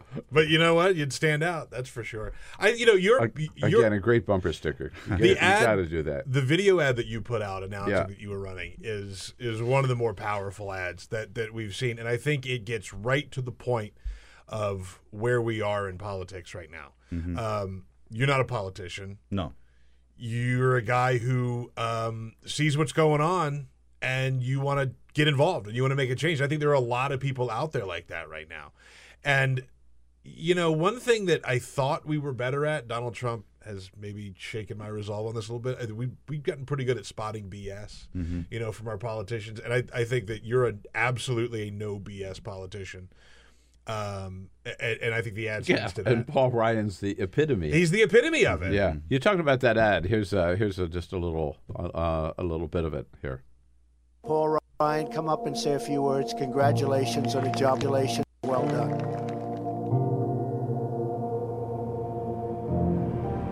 I've been an iron worker for 20 years. I decided to run for office because not everybody's seated at the table, and it's time to make a bigger table. Let's trade places. Paul Ryan, you can come work the iron, and I'll go to DC. We can do so much better together as a community. Our future depends on it. Yeah, that's a good mes- message to uh, to put out there. Uh, what what do you want to you know? What would your as opposed to Paul Ryan your priorities be? Well, f- first and foremost would be being in the district and communicating with the people. Actually, you can't represent somebody if you're not having some kind of conversations with them, listening to what they have to say, the concerns. Um, and secondly, I would be doing things. I mean, we're, we've been working harder and harder every year and having less and less to show for it. Uh, and, and with him taking away, trying to take away our health care, that's pretty much a, a basic thing that people need, no matter how old you are, um, where you come from, what you look like. That's one of the number one concerns that we need because you can't even work anything. You can't do anything unless you're healthy and and able to get out of bed, able to have you know for like healthcare is independence from Emma. It's not just her ability to to be well. Um, it allows her to get up and, and go grocery shopping, go visit my dad who's in assisted living. Yeah. So I think Well, you mentioned see that that's important because I know you've talked about that your mother and and and the importance of the fa- is and that's what healthcare is all about, right? It's, Right. It's families, it's people, it's faces, right? It's our parents and our kids and our spouses and ourselves too. Right. Uh, so, uh, how how would this uh, repeal of Obamacare impact your family? Well, um, I can. My mom is considered lucky, and and that's really crazy to say that my mom's lucky while she has a debilitating disease like MS.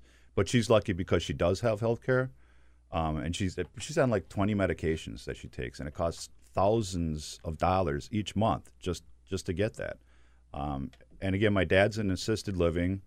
Um, he's a retired cop, so he, I mean, he had a pension, luckily, but Right. but most people don't. Mhm. And um, you know, my mom, she was she's self conscious about how she speaks with her MS. Um, so she was really concerned how the video was going to turn out. But I, I, you know, I explained to her. I said, if you don't feel comfortable, mom, that's fine. Just say no. But the reason I'm doing this is is so that other people that don't have what you have can get it, so that they can um, have the independence that you have to lead a fulfilling life, to to be normal. I mean, other countries all the, these other countries take care of, of their people. You know, they have universal health insurance of some kind. Um, why can't we? There's there's no reason why we can't. And I think that's a starting point is to make sure that everybody's well and we look after each other. And to tell those personal stories, I think, is so important. It, get, it gets away from the numbers. I mean, when you say 22 million pe- Americans are going to lose their health care, you know, this is like, it's, it's almost hard to fathom, right? That many people, that big. When you talk about your mom, or last uh, a couple of days ago, former Congresswoman Donna Edwards uh, from Maryland uh, was here and sitting where- you're sitting, and she told she was diagnosed with MS a year ago. Her medication, she told us, I'll never forget that. It just it just stunned me. And maybe with your mother, it's the same thing. Her medication, she said, cost her seventy three thousand dollars a year, Mhm. Which she now gets under Obamacare with, I'm Mhm. sure, some um, d- um, premium or whatever that she's got to pay. Um, but how can people? What do people do, right? If Obamacare goes away, no matter Right. what the medication costs, they're just And and it's not so Up a. That's bad enough. But when you're taking that away in order to give tax breaks to the richest people in a country, Which- that's how how can that be considered even humane to do? Yeah. No, I mean, and that's what Obamacare, I mean, um, yeah, I'm sorry, Trump care, if you will, or the Republican bill uh, is, is all about. Um, I think uh, President Obama himself said this wasn't a health care bill, it's a transfer of wealth bill. No, it was Right. Bernie Sanders actually who said that, Right. but I'm sure Obamacare, Obama would say the same thing. Yeah. Um, so uh, back again, I, I'm, I'm just curious about back in the district because, I mean, your district is not a real wealthy district, is it? No, no, it, it's a working class. ma- Majority is working class people. So, Uh, so, so there's this misfit between the people Right. Paul Ryan seems to be working for and the people he represents. Correct. Correct. I mean, it's it's a lot of people like me that get up and you know I pack a lunch, go to work, come home, um, cash a paycheck, and I mean we bust our Take a shower when you get home, as Ed Right. Schultz used to say, Right. not before you go to work. exactly. And and I mean, you know, and they just I, I think they're still working on tearing down a, a car plant in Kenosha. There's a huge facility in Janesville that's abandoned. You know, weeds are overgrowing it. That's where he lives, right? Right. That's yeah. Yeah. that's his backyard. And then uh, just some of the best paying jobs in Waukesha County. Just one over the border to Canada, an entire um, factory, which is I thought Donald Trump was going to stop that. Exactly, exactly. Um, you know, and and Paul Ryan's not doing anything either to help us out. Right. Um, good paying jobs are leaving, and I mean there are some jobs coming to the district, uh, like Amazon moved in, but I want to see I, I want to see us make the things that Amazon is distributing. I, I want to see us making those things. We are a manufacturing center, and that's where we need to get to be again. Um, by you know, Donald Trump talked about this is Buy American Week, but look at where he makes his own his own articles of clothing. We need to actually do things that are going to create American jobs, and and that happens when we go shopping and we look for an American flag on something that we buy, and that's going to help us get our neighbors back to work. Yeah, uh, as you pointed out, Donald Trump yesterday said that's what we're going to get back to that made in the USA, which is a great goal, by the way. Right. Right. And yet everybody, not well, put this one of the worst offenders is Donald Trump himself and his daughter. Exactly. Yeah, exactly. Manufacturing everything, uh, everything overseas. How do you explain the fact that Wisconsin went for Hillary, uh, went for Donald Trump? Um, he had a decent message that appealed to working people, but you know, and I was telling the the, the members in our union. I was like, well, nothing says sticking it to the man like voting in a billionaire, right? Seriously, man. And um, so Yeah. he had he had a message that you know if you're just listening to it and you didn't do any research, uh, it sounded good. And now I talk to these people that I know voted for him, and I ask, I said, can you name one promise that he's kept to you, uh, as far as you know, just um, having projects that he's he's bringing in steel from Russia, and um, he, he's uh, he hasn't kept his word, and and people are waking up. I've heard I I talked on a uh, a local radio program last week, and as I left, I had you know I was listening to the comments that people had to call in, and and some guys are like, you know, I voted for Donald Trump, and um, but he wasn't. He pretty much you know fed us a line. And this guy's the real deal. I'm gonna I'm gonna vote for him, which was I mean just great to hear that people understand that they see the difference, you know, and there's no comparison between me or uh, I mean there's a, a, a huge difference between me and, and somebody like Donald Trump and, and Paul Ryan, who's been just making decisions that I mean they don't help us. They help people that that are the highest bidders on you know the auction for his elections. Right. So, what do you what do you say to people? And you know you're going to hear this. Um, well, look, Paul Ryan's got all this experience and this time, and and he's got he's the powerful speaker of the House. I mean, he can deliver for our district. And then you got this iron worker. He's never run for office before, probably, right? First in state within a state I have. Okay. Um, but you know, certainly never served in Congress and doesn't have anywhere near the experience that Paul Ryan does. So you got this novice versus the real pro. What's your response to that? My response is who who would you like to make decisions for you? Who do you think is is does has your back? Um, are you gonna you want somebody like Paul Ryan who has proved that there's not a trade deal that he doesn't love and signing off on every single one that's been in front of him, or somebody like me who wants to to get Americans back to work by buying American products? Um, he's he's a product of Wall Street now, and and he's gone completely Washington. He started off as kind of a nice enough guy in the district, and I always disagreed with his policies, but he seemed as somebody you know reasonable, and and that's gone now. He doesn't want to talk to us. Um, he's he's traveling, and, and you know it's not because he doesn't have time to talk to us, because he's traveling around the country with these high high dollar fundraisers, um, and it's. Uh, it, it's basically about you know who has your values, whose values are more like yours that you can trust. Uh, and and I might not be an expert on every single subject, but I can tell you that I'm going to find somebody to we're going to get through the language of it and and see how it affects working people.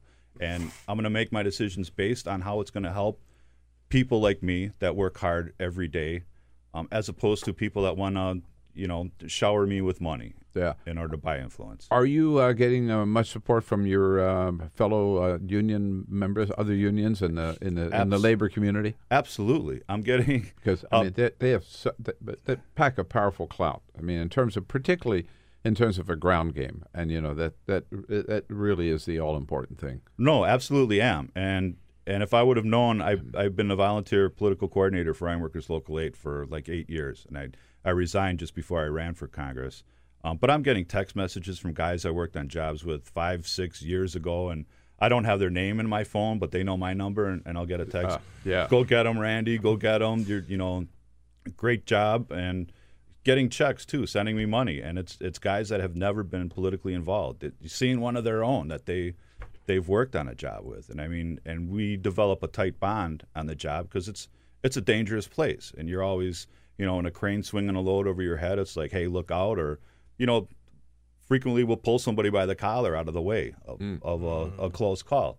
So there's a tight bond there, and and with with uh, the brothers and sisters the ironworkers seeing one of their own running, it's it's getting a lot of people excited. Yeah, no, that's great. No, I'm excited about it. I think it's, it's you know, there's one other thing about Paul Ryan I want to ask you about that always puzzles me is that he he he has this he pretends. I don't want to be too mean, but he pretends to care about poor people. Mm-hmm. You know, he's got this thing. I'm a Catholic, you know, and so We, you know, poverty is a big problem, and I think he does a little poverty tour or something. And yet, when you look at every one of the budgets that he's come up with, it guts every single program that would, that is helping the poor today, from Medicaid on down. Absolutely, and and it's, It's not just just phony. It's, It's phony. not, it's not just things that he votes for. I'm just suggesting you could. This is an argument you could use. but uh, there's a he forced his way into a to a, a homeless shelter, a, a soup kitchen, a few years ago for a photo op, and he was washing clean dishes. The dishes were already clean, and he had a photo remember op that. pretending like he was Yeah, washing dishes. So it's No. absolutely. That's who he is. I think that says so much about who he is. Just phony. Yeah, like I was just wondering, like what what what actions right in his district would reflect his commitment to ending poverty? Uh, None. Nothing, nothing, nothing on our behalf. Um, and I think he's only had something to do. You like written three bills. One of had to do with naming a post office. Um, so it's not, you know. And he liked to talk. He liked people to think that he's this genius when it comes to policy. He's Speaker of the House now. He has a Republican president, a, a Republican Senate, a conservative Supreme Court. What's he done? What what has he passed? I, I haven't seen any of this. These these big grand ideas. Well, you haven't seen them because they don't exist. I mean, this has been he's been one of the most ineffective speakers of the House in history. Really, I, would agree. Yeah, and uh, and hasn't delivered uh, on on anything. Uh, and the, the- yeah, he was able because he's got so many Republicans only. He was able to deliver a, a crappy health care bill and get it over to the Senate. But Mm-hmm. that, that's hardly a legislative achievement, even though, like in your clip, Donald Trump was giving him all this credit for Right. For doing so after he lost it the first time around. All right, so uh, this is a race that uh, I hope you're ready for this. First of all, we're talking 2018. This is already this is only July 2017, so we got a year and a half yet to go. Um, but this is a race that's going to get a lot of national attention. You know that, right? Right. So, Right. um, kind of in the Jon Ossoff category, I think. So, how can people help out and get in touch with you? What's the uh, Um, our website is www.randybryceforcongress.com. Okay. Or we also have a Facebook page, and on Twitter it's uh, Iron Stache. yeah, right. At Iron Stache, S T A C H E, of course, uh, on Twitter, and the and the uh, website again, Peter. We want to be sure. I want to be sure we put it up. Out Yep, there, people. absolutely. Randy Bryce for Congress.com. Randy Bryce for Congress.com. All right, that's good. Well, my brother, uh, good luck. Go Thank get you. them. Yeah, Thank you. And just hold. Don't hold anything back. This is uh, you are on. This is, this is this is the Lord's work you're doing, as far as I'm concerned. Yeah. Thank you for the Now, invitation. Yeah, you got to go right for the top, and as strong as you can. I know you will. Yeah. Absolutely will. All right, great to see you, Randy. Thank you. Pleasure Good to luck. be here. Thank you. Randy Bryce for Congress.com. And when we come back, another man who made a great national impact, and uh, he's got a great future ahead of him, too. Jason Kander, remember him from Missouri? We'll find out what he's up to now. And next, but next on the Bill Press Show. right now, just I got to tell you, Jake, just being candid with you, at this point, uh, I'm just not there right now. Download our podcast, search for The Bill Press Show on iTunes, and remember to rate, review, and subscribe. This is The Bill Press Show.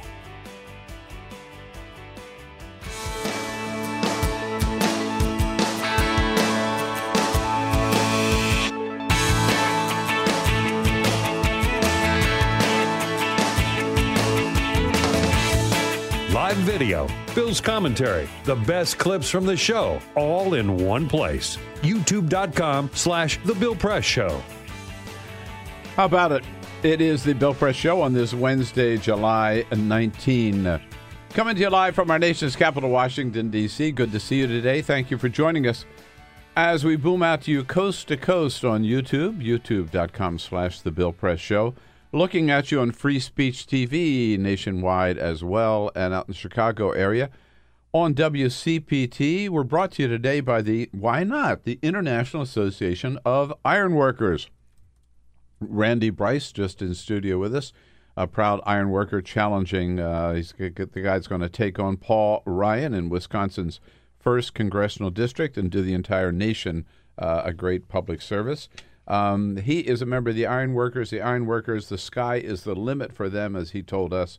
Check out their website at www.ironworkers.org. uh, all under the president today of uh, President Eric Dean.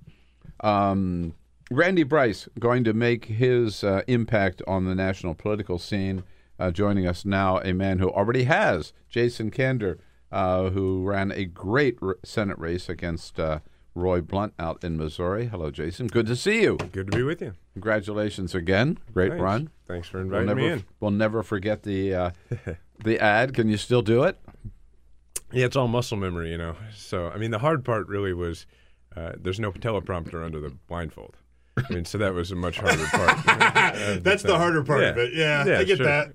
I get that. The rest is just, you know, my hands have done that plenty of times. Like in Uh, the woods, in the dark, at night when you're trying to clean your weapon, that kind of thing. Like in the army, not like just randomly running around my town or anything. yeah, right. This is a skill that let's let's be clear that you learned in the army, right? Yeah, that's right. assembling the. It was an AK forty seven. Uh, well, there was an AR-15 in the in the ad, but I mean, Oh. essentially M4 or M16, which is what you use in the military. We were going to have a contest today. We were going to, uh, weirdly enough, we couldn't get our hands on an AR-15. Yeah. We were going to have you try and do that again, and have Bill try and roll a joint and see who could do it the fastest. so, I think it might have been a dead heat, guys. That's funny. But on the tel- I just want you to know there are some of us in the media who can operate without a teleprompter. too. Yeah. Uh, uh, uh, well, damn. I mean, I'm doing it right now. there you go. right. there you go. One person who should operate more often with a teleprompter is the president of the United States, who he prefers uh, his uh, smartphone, and he is, can't give up the healthcare thing this morning. Peter, No. the latest tweets. He just tweeted about it. Donald Trump says, uh, I will be having lunch at the White House today with Republican senators concerning health care. They must, all capital letters, must keep their promise to America. Uh, I think it's probably too late for that tweet, don't you? I think that he should take the hint. America doesn't want this. I mean, he's pretty. It's pretty well clear. People don't want this, and I think they should take the hint and move on. America doesn't want this, and I don't think the Republican enough hmm. Republican sen- certainly fifty Republican senators hmm. don't want it either. It's also interesting that he keeps talking about, and really the Republicans generally keep talking about compromise in terms of getting the Republicans to compromise with one another. I mean, there are 48 senators who are not Republicans, right? I mean, that compromise would be, I don't know, including them. Yeah. I mean, when President Obama left office, he said there are things that can be done to improve Obamacare, and I think it would be great if we do them. But they haven't considered any of those things. They're just how do we compromise on something that you know everybody on the right agrees on, which they haven't been able to do. No, I mean it's it's sort of a double whammy in the sense that they've totally excluded Trump has and Mitch McConnell, the Democrats, as you point out, Right. 50, because they said we have fifty-two, we don't need them. Mm-hmm.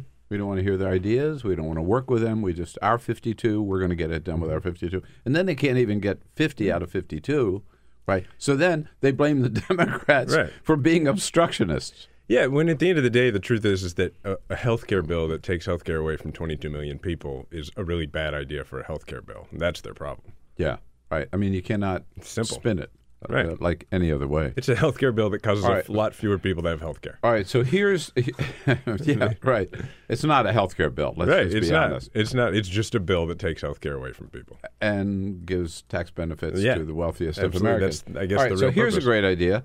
Um, th- th- again, I said this at the top of the show today, and I, the, the thing that puzzles me most about this whole s- process is how did Mitch McConnell get the reputation for being so smart? Right? Okay, so point. Uh, it, it, uh, uh, uh, look at today or yesterday. So the first Senate bill, they can't get the votes. They make it even worse. They can't get the votes. Mhm. So it says, all right, if you're not going to vote to repeal and replace, we're just going to vote to repeal the whole damn thing and Mm-hmm. provide nothing in its place. And he actually thought that they would vote for that. Right. Well, I- mean, I guess they did over and over again, right? When President Obama was president. Why? Because because they knew it would never become law. right? Exactly. Because this was a this was a campaign strategy. This was not a policy, right? And then when when they gain any level of responsibility, a whole lot of folks, thankfully, did say, well, enough folks anyway, not a whole lot, but it, enough Yeah. folks in the Republican conference said, you know what? Maybe this isn't the responsible thing to do. Uh, so it just goes to show you if if you try and govern by by political slogan, then you're not going to do very well. Right. That's what Uh, they're learning. Jamie, you know the, what uh, Donald Trump said yesterday about um, the idea that they could repeal it, leave nothing in its place, and then not own it.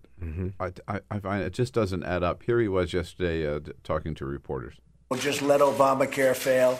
Uh, we're not going to own it. I'm not going to own it. I can tell you the Republicans are not going to own it.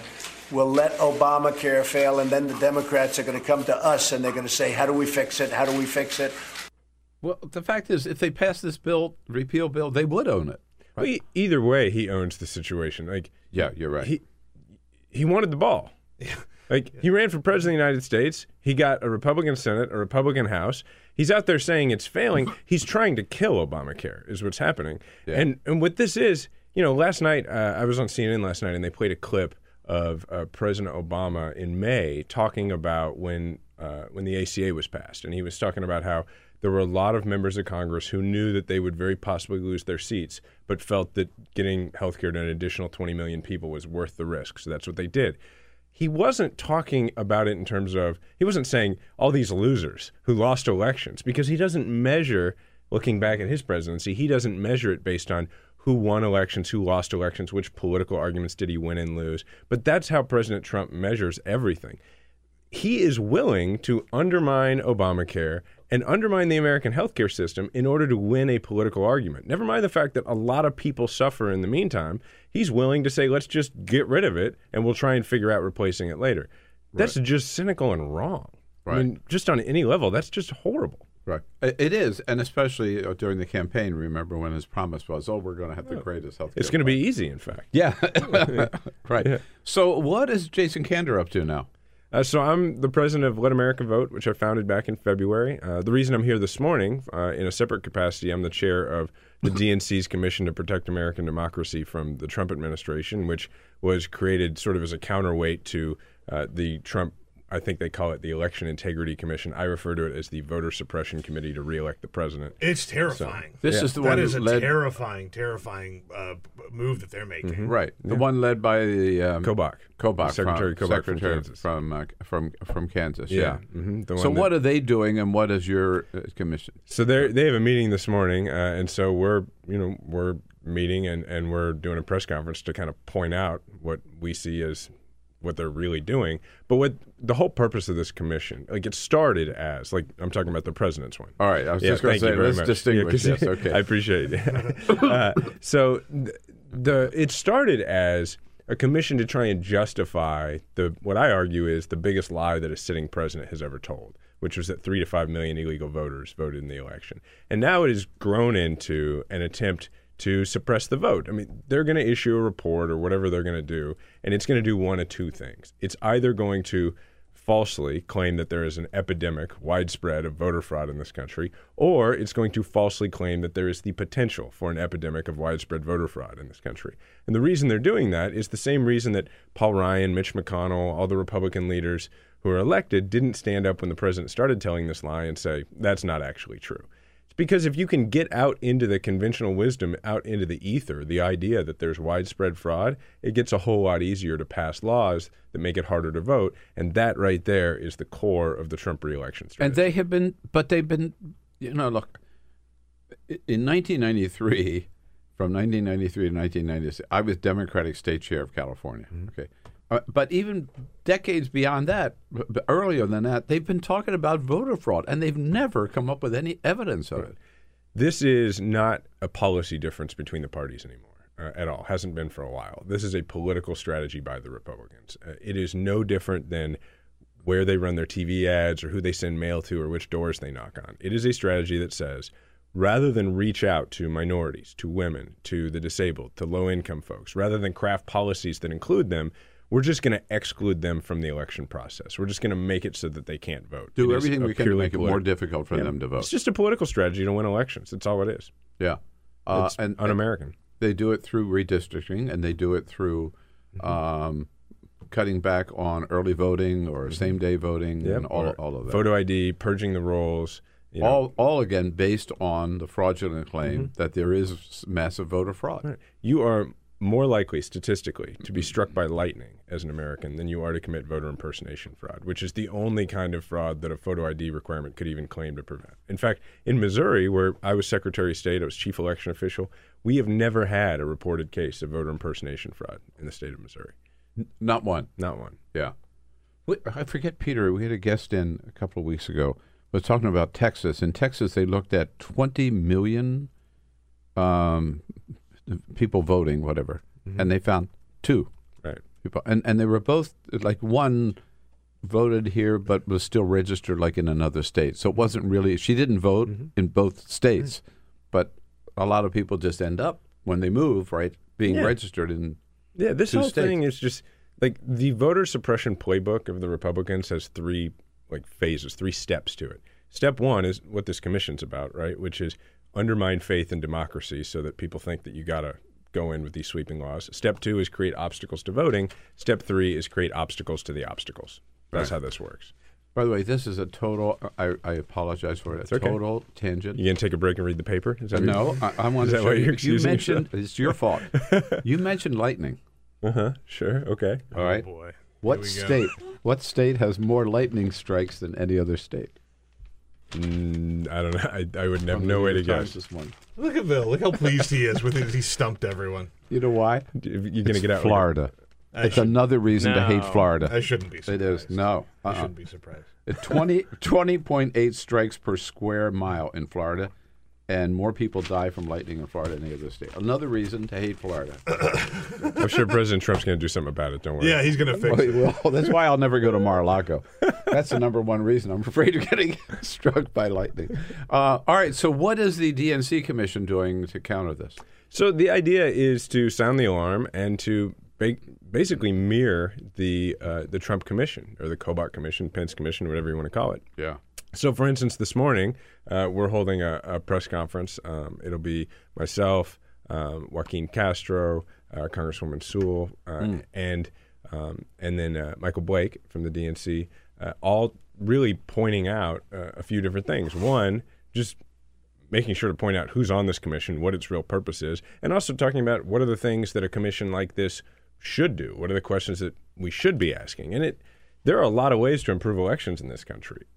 Like we live in a day and age where I could get out my smartphone and you know I'm from Kansas Yeah, City. I could yeah. tell it to tell my TV to record the Royals game so that I can watch it when I get home. But I got to wait in line for two and a half hours to vote. So I'm not suggesting I should be able to vote on my phone, but I am suggesting that there's a certain level of interaction and customer service expectation in our lives right now. And there are a lot of things you can do in elections to make to make them work a lot better. But that's not what they're interested in doing, right? What the President's Commission is interested in doing is convincing you that democracy doesn't work and that it's Right. overrun with fraud. Yeah.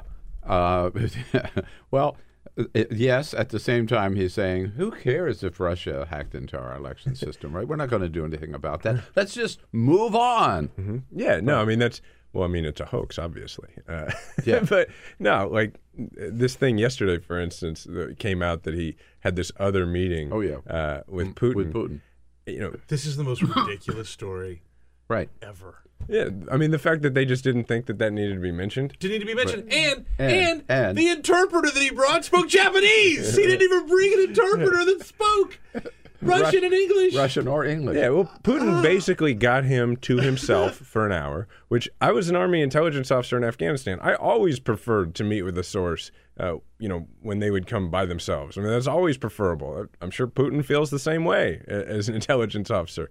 So, you know, I think it's it's there's so much about it that's upsetting. But It really shows uh, how Putin won that one hands down. Oh, my right? God. I mean, I, the first meeting, the two-hour meeting, Mm-hmm. clearly did, and then the idea that Trump would come back for more that Right. same day. This was the evening of that the Right. same day.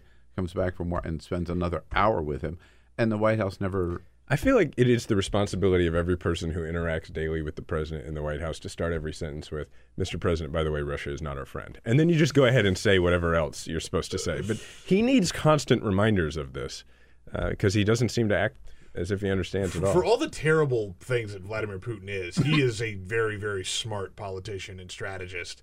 And he got one over on Trump here. He's a KGB operative who is running a country. Yeah. Against We- yeah, Donald we- Trump, we- a, a bumbling Fox News grandpa. Right. we talked before before the uh, before the meeting about how many times and how many uh, leaders, world leaders, Donald, I mean uh, Vladimir Putin, had outfoxed ahead of time going into the meeting. The classic one, taking a dog into his meeting with Angela Merkel, knowing that she's afraid of dogs. I hadn't even heard that. Oh no! Wow. Yeah, Uh, a big, A by the way, gigantic dog. the biggest damn dog you ever saw. Really? But yeah, it was huge. It's also just rude. I Yeah, of course. yeah. No, he's a jerk. No, look at the picture. But he knew that she was, Yeah. had a fear of dogs, and he shows up with the dog on a leash. That's, They're just- the pictures are out there. Take a look at it that. says a lot about his personality as well. Um, why shouldn't I be able to vote on my phone? Uh, well, look, we need to make sure that voting is secure Yeah, uh, as well. right. So I, But whoa, whoa, whoa, whoa! But Mm-hmm. I can. I, I paid for my parking last night. You know, uh, uh, on my phone. Sure. Mm-hmm. I pay bills, whatever I can, if any supermarket on my phone. yeah. Secure. Well, look, in a day and age where uh, we know that foreign governments are trying to get into these systems, I think that the best thing we can do is make them. So I think a chief election official has three basic responsibilities, right? So step uh, the first responsibility is you make sure only eligible voters vote. Second is you make sure that every eligible voter has the opportunity to vote, and third, you make sure that uh, they meet as much convenience as possible at the polls. So the gulf between what you're talking about good- and where we are plan. is so huge Right. that if you look at a state like Oregon, which is sort of the gold standard of this right now, Oregon. Yeah, sure. I mean, they have really high participation. It's a very secure system, and it's all by mail. Yeah, it's by mail, but you have you, Only. right, and and but they also have automatic voter registration. They have they are they are saying, look, you are uh, as a voter, you are. It's one of the few roles. It's voter, taxpayer, a few others, where you are a, a definite customer of the government. And if the government would take a uh, a, a customer service approach to voting to this sort of thing. Like in in general, when uh, when folks take a customer service approach to their roles in government, they end up with much happier constituents, and voting is one of those areas. Right. So, um, isn't what you what you said about um, the states? This is the role of the state, like Mhm. you, as Mhm. or Secretary of State. Uh, isn't that a problem with this commission? In that the state, the, the, the Yeah. commission implies that we in Washington are going to tell you how to run your elections. The great irony of that is, well, there are many, but the the one that jumps to my mind is, so I was elected Secretary of State in 2012, and so in very early 2013, I came out here to D.C. for a National Association of Secretaries of State States conference, and Secretary Kobach, who's basically running this commission, was there, and at the time, President Obama had put together a commission to look at things. And had a bunch of recommendations as to federal legislation. I know right? where you're going. Yeah. Yeah, yeah. And Secretary Kobach had a big problem with this and was saying at NAS, at the conference, he was saying that the federal government has no role here. It's overreach. They shouldn't do this sort of thing. Now that President Trump is in, he's in charge of this commission. And instead of it being about making sure more people can vote, now it's basically about making sure fewer people can vote. So it's it's not even ironic. It, it's hypocritical. But I know initially, uh, some states, including some red states, said, "No, no, no, Mm-hmm. Yeah. we're not going to," be because they put out this massive request for information on every person who had voted anytime, anywhere, Mm-hmm. basically. Yeah, what they wanted was all sorts of information that had never it'd be it would be unprecedented to put all of it in one place at somewhere like this commission where eh, you know a criminal could access it, a foreign government, a, a company that wants to use it for commercial purposes, and they're asking for things like political party. Yeah. I mean, what it looks like from the outside is that they are trying to figure out who you voted for so they can determine whether or not to try to push you off the rolls. Yeah, And yeah. that's just ridiculous. But And also that's why a lot of states stood up in both parties. Last four digits of your social security Right. number. It's it is enough to uh, apply for a credit card. The sort of information that they were going to have that would be eh, you know public, and it would be. And they they keep saying, well, you know, but isn't it public? Look, it's very different than putting it all in one place where anybody it's it's one records request away, um, and they requested a lot more information than what states make publicly available. Right. I mean, talk about Big Brother on steroids. Again, um, just the contradiction of everything one Absolutely. thought that the Republican Party uh, stood for. That's why you saw folks like, I mean, the Secretary of State of Mississippi, who is no liberal. I mean, this is a guy who he came to Missouri in 2012 and campaigned against me alongside Chris Kobach. And when he got this request, he told them they could go jump in the Oh, Gulf that's of Mexico. right. He was the guy who told them to jump. Yeah. Yeah. There were a couple of very colorful responses to that. Yeah. That that was that was one Yeah. of the better ones, right? yeah. Mhm. So, uh, you you uh, ran for Secretary of State uh, su- successfully. Uh, ran for Senate, uh, sadly unsuccessfully. Um, what's next? You know, I really am enjoying what I'm doing. Uh, I They I, always say that. I know, but I really am. Look at the smile on my face. I really am. Uh, So do I. I. I, I sort of only half jokingly say that I mean, it's not joking at all. Unfortunately, that I'm focused on making sure we still hold elections. And Uh, then- yeah. It's not a given. yeah, and then Right. maybe one day I'll be in one. But um, I really, I really feel like we are in a time. I mean, Donald Trump's president, and the Republicans control Congress. It is grab an oar and do everything you can. And I'm getting up every day and, and doing that, and I'm I'm enjoying it. Uh, this is not. I, I would imagine. Do you have a day job as well, or is this? Yeah, I mean, well, so let America vote. Right? There's or- no, I don't take a salary for that. Uh, I'm also a CNN contributor, um, and then I'm working on some other things as well. But like, just uh, yeah. So you know, what, I'm, what do I'm you see? Traveling around doing a lot. You know, a lot of us are, and I, I had uh, actually a dinner last night with uh, Congressman Keith Ellison, who's the Mm-hmm. vice chair of the uh, of the of the DNC, and we were talking about uh, the Democratic Party. Everybody, Mm-hmm. all of us Democrats are talking about the Democratic Party, where we go, Mm-hmm. and uh, and who's going to take us there? Who are the leaders of the Democratic Party today? And, and obviously, there's one generation, uh, if you count um, Hillary Clinton, Ber- Bernie Sanders, Joe Biden, Nancy Pelosi, Steny Hoyer, whatever. That's one generation which has kind of done its thing and gone. Mhm. And looking for younger, stronger voices out there, Mhm. uh, of whom you're certainly one of them. Yeah, thanks. I thought Pete Buttigieg from uh, Mhm. Sure. mayor of uh, St. Um, I'm sorry, S- South Bend. Paul, uh, South South, Bend, Bend. yeah. Yeah, Mhm. Yeah. Had a great, made a great impression when he was running for Yeah, for- absolutely. for D- DNC chair. So No, there's definitely a generation of, of folks um, coming up. Part of that's just math, you know. I mean, Sure. part of that is just it's there's just generational change that happens. Um, but there's a, a real energy there, and the good thing is is is So know- what's the party have to do, do you think, to come back? Well, look, I think uh, that we have to recognize that it is not like when I go around the country and, and talk to folks, as I've been doing a lot. Nobody comes to me and says that they're looking for one sort of you know politician to take them to the uh, to the promised land. I mean, people are getting involved at a level that I've never seen in my lifetime, and it and they're not largely doing it because one individual, you know, who they see on their TV brought them in. Yeah. it's it's you know, my neighbor down the street was uh, invited a bunch of us over to write letters to the editor, and so that's the person that brings them in. I mean, I recently met a woman in Tennessee who drove me around all day to different Democratic events. I was invited to come and speak, and I thought she was like the ace number one MVP volunteer, long time of the Tennessee Democratic Party. When I asked her how long she'd been involved, she said since January twentieth, twenty seventeen, and I, and it's Yeah, that's yeah. emblematic. I see that all Oh, over no, the place. absolutely, So absolutely. I'm I'm really excited about that. I'm excited about the fact that that energy is coming from outside of Washington, and those are the most effective movements usually. No, I couldn't agree more. I mean, this is a this is a grassroots kind of resistance. Oh, you know, very much so. Yeah, I always say it's uh, Gandhi once said, "There go the people. I must follow them because I'm their leader." You know, and this is really coming from the people. Yeah. And right now, I think a leader will emerge. Leaders will Mhm. emerge. Mhm. But right now, the people are in charge, and it's beautiful. It Yeah, is. It absolutely is. too. Great to meet you. Thanks so too. much for coming in. Thank you. Uh, Jason Kander. How do people find you? At, I see, letamericavote.org, right? That's right. Yeah. letamericavote.org or on Twitter at Jason Kander. That's easy enough. Thanks Easy again, enough. Jason. Good Thank luck. you. Thanks for what you're doing. And the rest of the day, folks, is all yours. Uh, have a good one. I'll see you on CNN this afternoon. Come back and see us here again tomorrow. is the Bill Press Show.